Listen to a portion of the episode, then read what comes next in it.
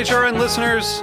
As we celebrate our 15th year, we are deepening our commitment to giving voice to the next generation of food systems storytellers, and we need your help. Our internship and fellowship programs help activate new possibilities for underrepresented and underestimated young people through experiential journalism, audio engineering, and production training. Through these unique programs, HRN helps food equity stewards build essential workforce readiness skills that expand their potential and foster economic mobility. Please consider supporting these critical programs. And with a minimum donation, you can be entered to win a dinner for two at an amazing restaurant in one of eight cities and tickets to a concert at a great venue in one of those cities. We have incredible partners across the country who have donated, as they also share our passion for helping to educate the next generation of food systems storytellers. Check out heritageradionetwork.org slash 15 to donate and enter to win today. That's heritageradionetwork.org slash 15 to donate and enter to win today. And make sure you donate before March 31st. Thank you. This episode is brought to you by Roberta's, home of Heritage Radio Network for 10 years. Learn more about Roberta's at robertaspizza.com. It's time for lunch. Hmm. Welcome to Time for Lunch. This is a place to learn about eating, cooking, enjoying, and sometimes playing with your food. Each episode, we cover a new subject.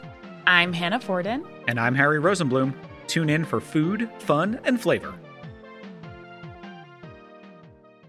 We have a special guest here for lunch today, and it's up to you to guess who they are and what the theme of today's episode is. Are you ready? What shape are you? I'm small and sometimes round, or sometimes flat or kind of ovoid. Hmm, those are a lot of shapes. Are you grown or made? I'm grown. Okay, are you a plant, animal, fungus? I'm part of a plant.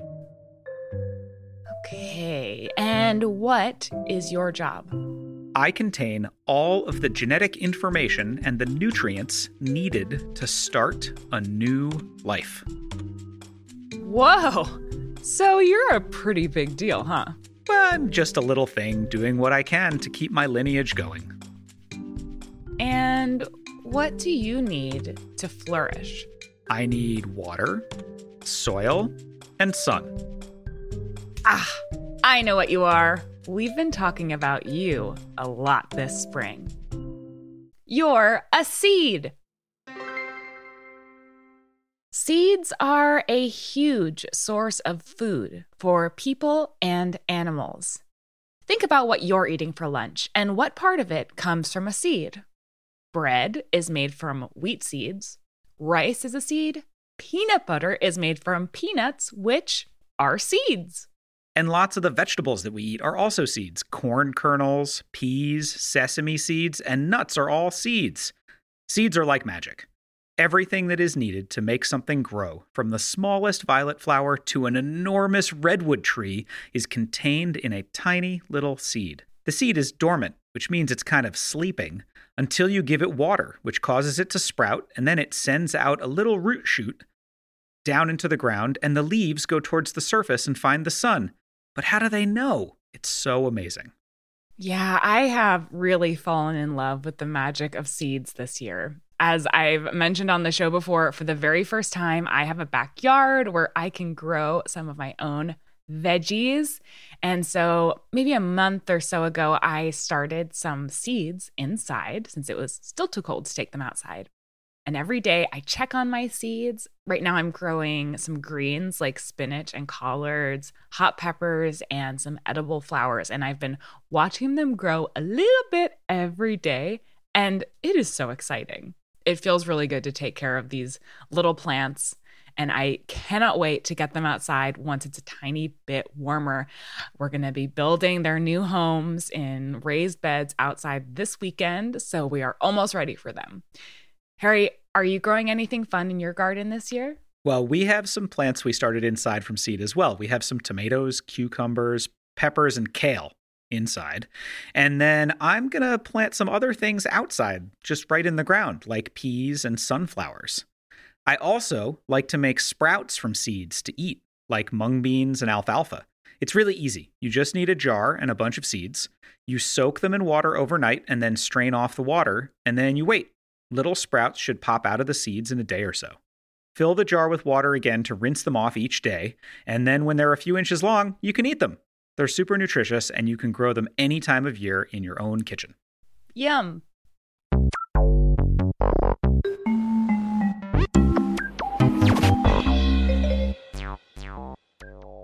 Why did the banana go to the nurse? Why? Because it wasn't peeling well. Now it's time for our question of the day. The answer to this question is somewhere in the episode, so listen carefully. What tree produces the largest seed on Earth? Keep an ear out for the answer. Shannie McCabe is an expert gardener with Baker Creek Seeds. She spends her time growing and working with new heirloom varieties of seeds and plants, and then teaching other people, like us, all about them. One of the easiest and best ways to start gardening is to grow a sunflower. You can get some sunflower seeds. They're pretty pretty available just about anywhere. Get some sunflower seeds and you can plant them out in your yard in your garden or you can start them in a little cup in your house and a sunny window and bring them out into the garden when they get a little bit bigger, but a sunflower is a perfect place to start. Yeah, sunflowers are really, really they're sunflowers are a feast for pollinators like bees and other beneficial insects that are good for the garden. And also, you can eat the seeds. You can save those seeds at the end of the season when they get dried, and you can eat them, and they're tasty and they're even really good for you. They're high in protein. An heirloom plant is a plant variety that occurred naturally and is stable and grows the same thing every year. And they get pollinated by natural methods like bees or other pollinators. We talked about pollinators way back in episode five. But what is a seed exactly? A seed is so cool. It's basically all of the genetic information of a plant and it's packed into a little lunchbox. So a seed is all of the information of how the plant is going to grow, plus a little bit of energy, a little bit of food for the seed to germinate and to grow. So a seed is something that you find inside of a tomato. A seed is something that you find in the center of a sunflower, and you can plant those seeds and they will grow into a plant and then they will make a fruit or they will make a flower and it's all of the uh, history of the plant and how it's going to grow and a little bit of food so that the, the seed can grow on its own. Growing seeds is so fun and it's easy. Growing seeds is pretty simple. What you're going to do is you're going to plant them in the soil and then you're going to give them some water and you're going to make sure to provide them some good sunlight. Seeds really need to be in the sunlight because that's how they eat. First, they get a little drink of water when you put them in the soil and that gets them to kind of wake up out of their dormancy. Then, once they've drinking a little water and they've woken up out of their dormancy, the next thing they're going to do is send out some little green leaves, and those green leaves are going to use the sun's energy to continue to grow. So, plants, in a way, eat the sunlight they eat the sunlight and that's how they continue to grow but they also they need some water so make sure to give them some water and to give them some sun and that's really all they need Baker Creek has the coolest catalog and website over at rareseeds.com. It's like a rainbow. You've probably heard before that it's a good idea to eat a rainbow of different colors. Vegetables that are brightly colored actually mean that they have lots of flavor and lots of nutrition. So, rainbow bright colored vegetables are better for you. They're more healthy for you. So, if you want to choose by color, you could choose something that's orange if if your favorite color is orange. There's lots of purple vegetables. You could pick something that's purple or you could grow a whole rainbow of different colors reds, yellows, purples, orange, um, green, of course. So there's lots of different colors that you can choose from, and you can plant your own rainbow garden. Making a rainbow garden and making a rainbow on your plate would be fantastic. Huge thanks to Baker Creek Seed Company and Shannie McCabe for joining us today on Time for Lunch. Friends, we have a super special gift for anyone who sends us a note after this episode. We will mail you some seeds to grow into big, huge sunflowers on your own. So send us an email at timeforlunchpodcast at gmail.com and claim some gorgeous sunflowers. We're going to take a quick break, but we'll be back with more seeds very soon.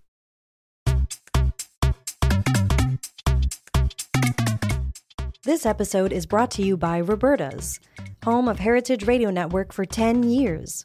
Roberta's was founded in Bushwick in 2008 and has become one of the most iconic restaurants in the country. HRN made its home inside of Roberta's in 2009, and together they have become part of the DIY fabric of the neighborhood. Roberta's, the pizza restaurant, is open for lunch and dinner seven days a week and serves much more than just the famous wood fired pizzas. Their team dreams up new salads, pastas, and sandwiches on the regular. Roberta's Tiki Bar is alive and well in the back garden, serving up frozen drinks in the summer and hot toddies in the winter. Stop by the bakery and takeout spot next door for fresh breads, sticky buns, and pizzas to go. And of course, there's the two Michelin starred Blanca tucked away in the garden for truly daring diners. But Roberta's also extends beyond Bushwick, with multiple locations in New York City and now in Los Angeles. You can also find their frozen pies in grocery stores around the country. The spirit of Roberta's, like Heritage Radio Network, is everywhere. Here's to many more years of pizza powered radio. Learn more about Roberta's at robertaspizza.com. Welcome back to Time for Lunch.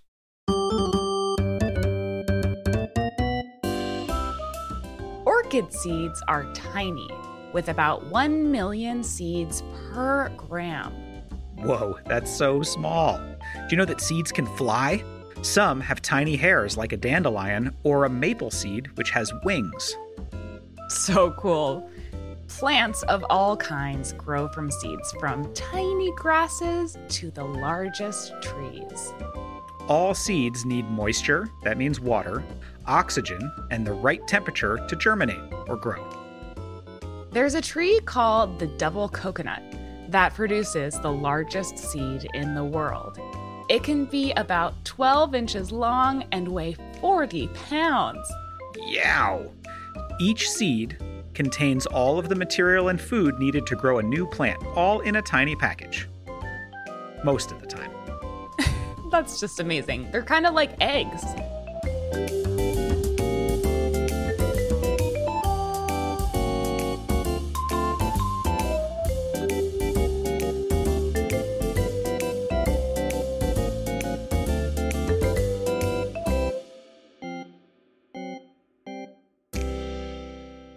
You know, I think it's time for a dance break.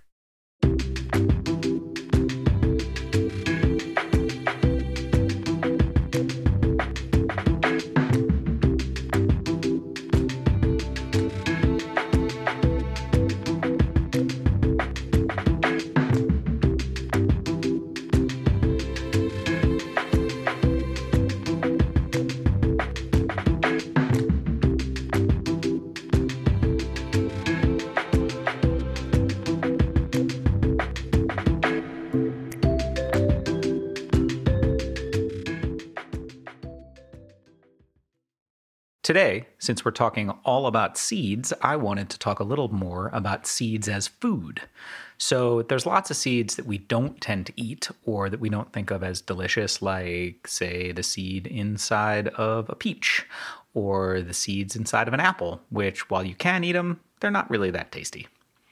Other things that we eat are seeds, like dried beans and nuts and today I'm going to be sharing a little recipe with tahini. Tahini is a pureed paste made from roasted sesame seeds. Sesame seeds are little, teeny tiny seeds, and you might be familiar with them on bread sometimes. They look like little pointed ovals, but they're really, really tiny, like the size of an ant. Sesame seeds make a delicious, delicious addition to lots of different kinds of food. So I really like to use tahini on all kinds of things. Here's a recipe that I'm making right now. You might be able to hear the sizzle in the background.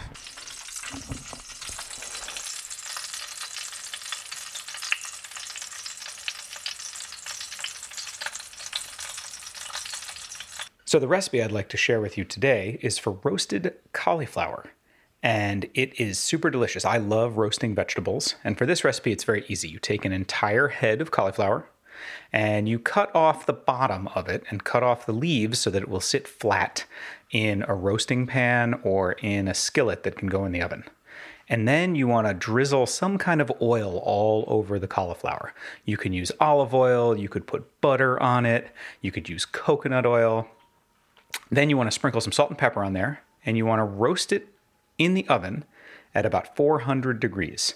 Now, depending on how big your cauliflower head is, this might take 30 to 45 minutes, maybe even an hour if it's really big and dense. What you want to do is carefully test it. You can test it with a skewer or a very thin knife very carefully, just pushing it into the middle of the cauliflower. When it's nice and soft, then it's ready. While the cauliflower is roasting, you can prepare your tahini dressing. Now, if you think about how small sesame seeds are, think about how many it takes to make an entire jar of tahini. That is a lot of collecting and roasting and crushing those seeds, but it is totally worth it and it is totally delicious. So, in order to make your tahini dressing, you want to take about a quarter cup of tahini and put it in a bowl. You can eyeball it, you can just pour it. None of these measurements matter that much. Then you want to put in some water, maybe about half to about the same amount of water, and mix that up really, really well.